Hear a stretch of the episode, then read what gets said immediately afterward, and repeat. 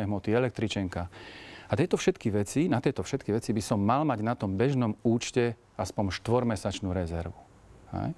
Maximálne štvormesačnú. A všetky peniaze, ktoré sú tam nad, tie strácajú hodnotu. O tom sme už pred chvíľočkou hovorili. Čiže tie peniaze by sa mali zhodnocovať inak. Lebo inak stratia financie tí ľudia. A hovorí sa napríklad o rezerve, že na šesť až dvanásť mesiacov napríklad, aj to sú také tie rezervy. Či to je od prípadu k prípadu? Ty hovoríte štyri mesiace. Neviem, ako, a, aká by mala byť tá optimálna pre mnohé teda príjmové skupiny. Pán Majcin? Tak e, sú rôzni analytici a hovoria rôzne veci. E, nám skúsenosť, zo skúsenosti vychádza, že by to mali byť minimálne tie, alebo maximálne tie štyri mesiace a všetko ostatné nám príde neefektívne, pretože prichádza z nehodnoteniu. Akože je to na diskusiu, hej, každý to môže cítiť trošku inak. Keď niekto má lepší pocit z toho, že má na účte šesť mesiacov rezervu, budiš, ale nech tam nemá pre Boha dvanásť, dvadsaťštyri a tak ďalej, alebo ne, veľa, veľa tisícov. To naozaj je nerodobné. My veríme banke, teda bankám, pretože tam máme tie peniaze uložené, ale neveríme iným finančným inštitúciám, pretože aj zo zlých skúseností z minulosti, predpokladám, že tam to má korene a nechceme ako keby odovzdať tie peniaze. Keď už hovoríme teda o investovaní, tak kam v tomto čase teda investovať, alebo po čom sa teda poobzerať? Možno teda nadviažem na tú predchádzajúcu diskusiu a odpoviem tak komplexne v kontexte ekonomickej situácie. My máme ako spoločnosť dvadsať rokov a zažili sme hneď niekoľko období, ktoré sa nazývajú kríza, či už ekonomická, ja neviem, environmentálna, zdravotná, bezpečnostná aktuálne je dosť veľká téma. A už v roku dvetisícosem dvetisícdeväť, keď sa sem dovalila hypotekárna kríza, jak v poslednej dobe je tiež toto slovo dosť často skloňované, a, tak sme pomáhali prostredníctvom našich špecialistov a, našim klientom preklenú toto obdobie. A jedno z odporúčaní, a vždy treba chápať, že je to komplex nejakých odporúčaní, bolo nevyberať zainvestované peniažky, alebo teda nerušiť svoje investičné produkty. Tí, ktorí nás počúvali, zobrali si našu radu k srdcu, tak sa určite veľmi tešia, pretože svoje financie zhodnotili viac ako dvojnásobne, povedzme. Keď sa bavíme o investovaní a ľudia nám píšu, to sme sa rozprávali vlastne pred našim vysielaním, tak najčastejšie otázky vlastne prichádzajú, že si chcú vybrať tie peniaze aj z nejakého investovania a vraziť ich napríklad teda do zlata. Um, všetko. A je to správny spôsob uvažovania v tomto čase? Pretože my zlato berieme, buď zlatú tehličku alebo mincu ako bezpečný prístav. Je to tak? Podstatné je v tejto veci, aby si ten človek dobre rozmyslel, na čo použije to zlato v budúcnosti. Viete, lebo je to komodita, ktorá by mala uchovávať hodnotu a to znamená, že ju niekto v budúcnosti bude chcieť to zlato a premení to za nejakú konkrétnu hodnotu. To je to kľúčové, kedy by sa ten človek mal o tom rozhodnúť. U nás, my, my o tom tak diskutujeme s našimi klientami aj sami medzi sebou, že koľko by mal mať takej hodnoty uchovanej. Tak my hovorím, že maximálne jedno percento by mal mať ten človek z tých peňazí, o ktorých som spomínal, že sú e, navyše na ten budžet, ktorý by mal mať na bežnom účte, tak tento je zostávajúce peniaze by sa mali investovať a z tých je maximálne jedno percento by malo byť zlatie. No ale ako hovoríte, pred tým, ako investujeme, musíme sa pozrieť na naše príjmy výdavky. Je to veľmi ťažké. Predpokladám, že keď to s klientmi riešite, tak uh, uh, ich chytajú až mdloby častokrát, že aké majú výdavky oproti svojim príjmom. Uh, zrejme to mnohých prekvapí, keď to s nimi riešite v úvode. Veľmi často. Ďakujem za tú otázku. To sa nám naozaj skutočne stáva. Tí ľudia, aj keď im poviete, že maj svoje výdavky pod kontrolou, aj maj tie svoje financie pod kontrolou, tak on v podstate nevie, čo to je. Tak im ukazujeme to veľmi jednoduché. Buď si zapíšeš na papier všetky výdavky, ktoré si mal ten mesiac, alebo je to ešte jednoduchšie. Z každého obchodu si zober ten doklad, ten si daj na nejaké miesto doma, raz za mesiac zober z toho miesta tie doklady a to zapíš do Excelu. A píš tam. Toto patrí drogéria, toto sú potraviny, toto je poistka, toto je taká poistka a tak ďalej. A tí ľudia zrazu zistia, že v mnohých veciach vedia ušetriť, pretože majú duplicitne minimálne. Finančné produkty majú veľmi často duplicitne. Sa bavíme o úveroch, spotrebných úveroch, kreditných kartách. Nemyslím debetné, myslím kreditné karty. Vložíte, vyberiete nejaké peniaze do, do tridsať dní, musíte vrátiť a podobne. tri štyri životné poistky majú tí ľudia. Netušia, že ich majú. He. Majú napríklad cest, majú v, v platobných kartách, ktoré majú k účtom, tak tam majú cestovné poistenie. A keď majú dva účty, tak majú dve cestovné poistenia v platobnej karte. To všetko sú miesta, kde tí ľudia reálne vedia ušetriť. Hovoríte, že keď to spisujú do Excelu, ale sú rôzne už aplikácie, ktoré online, ktoré to vedia urobiť bez toho, aby ste museli nejako pracne to všetko zapisovať. Dá sa na tom ušetriť aj, hovoríme, že desiatky až stovky eur, alebo ako to je so skúsenosti, ktoré teda máte s klientmi? Tak určite, hokejovo odpoviem na to.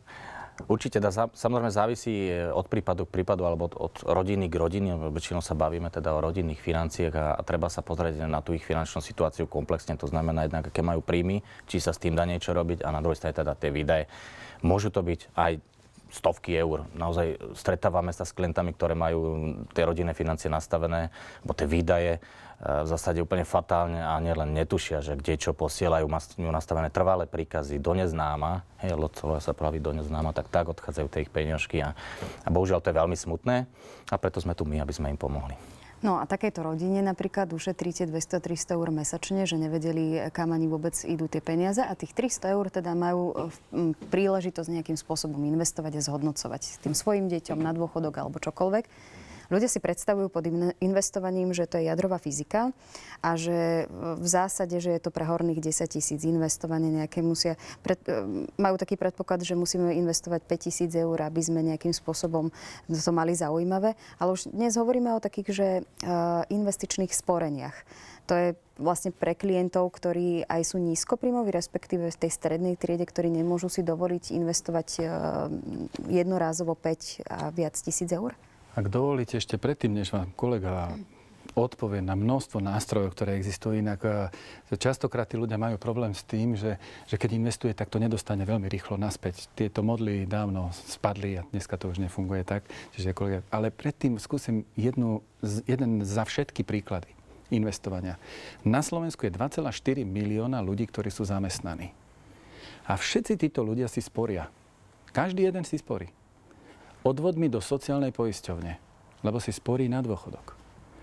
A minimálne tridsať percent z týchto peňazí, ktoré si sporia ani nevedia, o nich môžu sami rozhodnúť. Môžu povedať, že chcem ich investovať niekam. A teraz vám poviem zaujímavý príklad. dvadsaťtriročný človek, ktorý má tisícpäťsto eur príjem. Tento človek, keď má iba odvody do sociálnej poisťovne, jeho dôchodok bude aktuálne okolo šesťstodeväťdesiat eur. Boh daj, aby bola nejaká vláda, ktorá mu to nakoniec vyplatí od tých dvadsať tridsať rokov. He? No a jeho spolužiak, rovnako dvadsaťtriročný, tiež má tisícpäťsto eur príjem, má odvod do sociálnej poisťovne, ale má aj odvod do tzv. Druhého piliera. He? Tých tridsať percent z tej hrubej mzdy si tam odvádza. Jeho dôchodok, svete drž sa, bude až deväťsto eur. To je o dvadsaťpäť percent väčší dôchodok bude mať ten človek, alebo tento mladý človek, ako ten jeho spolužiak. Si zoberte, ľudia ani nevedia, že investujú. A dneska už investujú. Do sociálnej poisťovne investícia. Tak, ale keď hovoríme v prípade štátu, tak my stále v našej relácii hovoríme, že netreba sa spoliehať na štát, ani v tomto by som sa úplne ne, nespoliehala, ale sú teda aj iné nástroje, ako teda ten druhý pilier, keď hovoríme o mladých ľuďoch a práve tí by mali aj trošku rizikovejšie investovať, respektíve uvažovať, pretože ten horizont majú uh, dlhší ako ľudia, ktorí sa teraz pamätali v štyridsaťpäťke alebo päťdesiatke. Čo pre nich teda? Tak určite takto, že v zásade sú dve možnosti. Buď budem investovať uh, takzvané divoko, to znamená vyberem si nejaké tituly a budem nakupovať akcie a dlhopisy priamo, sú na to nástroje. Každopádne my klientom odporúčame jednoduchšiu možnosť a to je investícia cez fondy. Keď si zoberiem uh, nejakého mladšieho klienta, a, a, tak ne, určite neurobí chybu, keby zainvestoval do fondu, ktorý následuje povedzme uh, index es end pí päťsto. To, to je No, ľudia nerozumejú a boja sa tomu, čo nerozumejú, takže možno to trošku vysvetlím. Index es end pí päťsto je vlastne nejaký vážený priemer akcií päťsto najlepších alebo najvyspelejších a najúspešnejších firiem v Amerike. To znamená, a ešte nie je fixný. To znamená, že keď nejaká firma sa aj zhoršia výsledky, tak ju nahradí ďalšia firma, ktorá tie výsledky má dostačujúce na to, aby sa dostala do toho zoznamu. Čiže ak by som napríklad doporučil, tak vyberem si nejaký fond z ponuky, ktorú máme a máme ich kopec v ponuke e, atraktívnych, ktorý bude následovať tento index, pretože určite neurobím z dlhodobého hľadiska chybu. A tak, jak ste povedali, a hovorí sa aj v živote, že liek, čas je najlepší liek. Hej? A platí to určite aj vo fondoch. Čiže ak som mladý človek, ja sa stále pokladám s kolegom za mladého, tak si môžem dovoliť investíciu na dlhšiu dobu, aj rizikovejšiu, a tam určite aj tieto fondy spadajú. Ak si zoberiem obdobie od roku dvetisícosem do dvetisícdeväť, alebo od dvetisícosem dvetisícdeväť do teraz, tak som to myslel, to znamená dvanásť rokov, a investoval by som do takéhoto fondu, tak som prišiel k, k sto percent zhodnoteniu. Zdvojnásobil som svoje úspory. Tak veľmi populárne sú medzi mladými é té ef fondy, ktoré majú nízke poplatky a sú také možno, že jednoduché na, na pochopenie toho celého systému. E, otázka pri mladých ľuďoch je, že si povedia, že idú na vlastnú päsť, teda, že budú investovať a že oni to vedia a nejakým spôsobom investujú a cez rôzne aj aplikácie a podobne. Je to správna cesta, alebo sa radšej poradiť v tomto prípade s odborníkom, že tam je menšie riziko, že prídem o tie peniaze? Ja si myslím, že je podstatné, keď sa sám rozhodujem, takže do akého rizika chcem ísť. To znamená, tak ako sme sa rozprávali o tom zlate, jedno percento tak z toho až tak bolesť nebude. Viete, keď investujem z tých peňazí, ktoré mám pod kontrolou, keď investujem len čas, tak mi to až tak nemôže prekážať. Ale na druhej strane existuje rôzne vzdelávanie, ktoré ponúka aj naša spoločnosť. Kľudne, kedy ktorýkoľvek takýto mladý človek mu stačí, keď napíše na našu webovú stránku alebo, alebo kľudne na naše e-mailové adresy, a my tie informácie tým ľuďom poskytneme úplne zdarma, bez akýchkoľvek problémov, edukačne, bez problémov. Ja to možno doplním. Kolega povedal, že pod kontrolou. Naozaj základom je mať financie pod kontrolou, to platí pri investovaní. Ako keď investujem napriamo cez nejaké forexy, tak tie nástroje, ktoré ste spomenuli, nebudeme sa o nich baviť, uh, tak sa pýtam, či naozaj má ten klient tie svoje veci pod kontrolou, či sedí pri dvanástich obrazovkách a sleduje non-stop online, čo sa deje na tých trhoch. Mám strach, že úplne nie. Ak si myslíš, že to za ňou urobí nejaký robot, tak možno, že áno.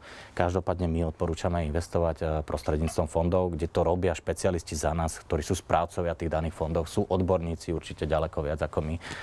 Takže tam je to nejaké riziko toho, že by som sa dostal do nejakých nežiaducich situácií menšie. Ešte by som povedala ten rozdiel možno medzi finančným sprostredkovateľom a nezávislým a človekom, ktorý sedí v banke, máme tam bežný účet a ktorý nám ponúka nejaké investičné sporenie a podobne. Aký je v tom rozdiel, možno že v obmedzení tých služieb, respektíve tých produktov, alebo um, prečo, prečo vyhľadať skôr finančného sprostredkovateľa, ako si sadnúť do banky a, a čakať, čo mi ponúkne banka? Tak vlastne ste to pomenovali veľmi dobre a to je tá šírka portfólia, ktorú ponúkame. To znamená, my sme nezávislý sprostredkovateľ a v portfóliu máme viacero nákupných supermarketov, kde môžeme vyberať a skladať tomu klientovi šité na mieru to, čo potrebuje. V konečnom dôsledku, lebo existuje taký mýtus, že, že keď to mám v jednom balíku v banke, tak to mám všetko lacné. Hej. Nie je to úplne pravda. Rád by som bol, keby sa nám to podarilo zbúrať v nejakom čase, v časovom horizonte. Na konci dňa môžeme byť s našimi riešeniami ďaleko efektívnejší. To znamená, poplatková štruktúra bude niekde inde. A keď aj sa niekto baví o poplatkoch, tak poplatky to je strana A a potom je strana B a to sú výnosy. Čiže pozrime sa aj na ten nástroj, že čo mi v konečnom dôsledku donese. Donese zhodnotie päť percent, sedem percent, dvanásť percent, štyri percent, jeden percent versus tie poplatky. Ale aj to zhodnotenie samozrejme, ale aj to, že vy viete viac ako keby napasovať na toho klienta tie produkty, hej, alebo respektíve, keď je to obmedzené, tak nie asi na každého to úplne sedí, čo je v banke. A, a stále sa točíme okolo toho, že keď vlastne ideme len investovať v banke, tak stále sa dostávame len do toho konzervatívneho, ako keby, keď hovoríte, že vlastne portfólia a teda m, tie výnosy sú uh, nízke. Ešte keď ste tam spomínali likviditu, to je najčastejšia otázka našich divákov. Už sme ju teda teda načrtli. Uh, predpokladám, že aj vašich klientov. Keď o rok si budem chcieť vybrať peniaze, alebo keď bude zlá situácia, chcem si o pol roka vybrať peniaze. Uh, možno toto je tiež taká prekážka, prečo teda nechcú dávať uh, do investovania peniaze, pretože hovoríme o dlhom časovom horizonte, nevyberajte si peniaze desať pätnásť rokov. To im príde ako taká ilúzia, že prečo by som to uh, mal robiť takto. Um, Možno, že poradiť tým ľuďom, že prečo je dôležité zachovať chladnú hlavu pri investovaní a brať to, že to je, ja neviem, nejaká nuda, lebo investovanie je asi nuda na dlhé obdobie a nejakým spôsobom, že vyvarovať sa toho, aby som mal tú tendenciu vyberať tie peniaze každého pol roka.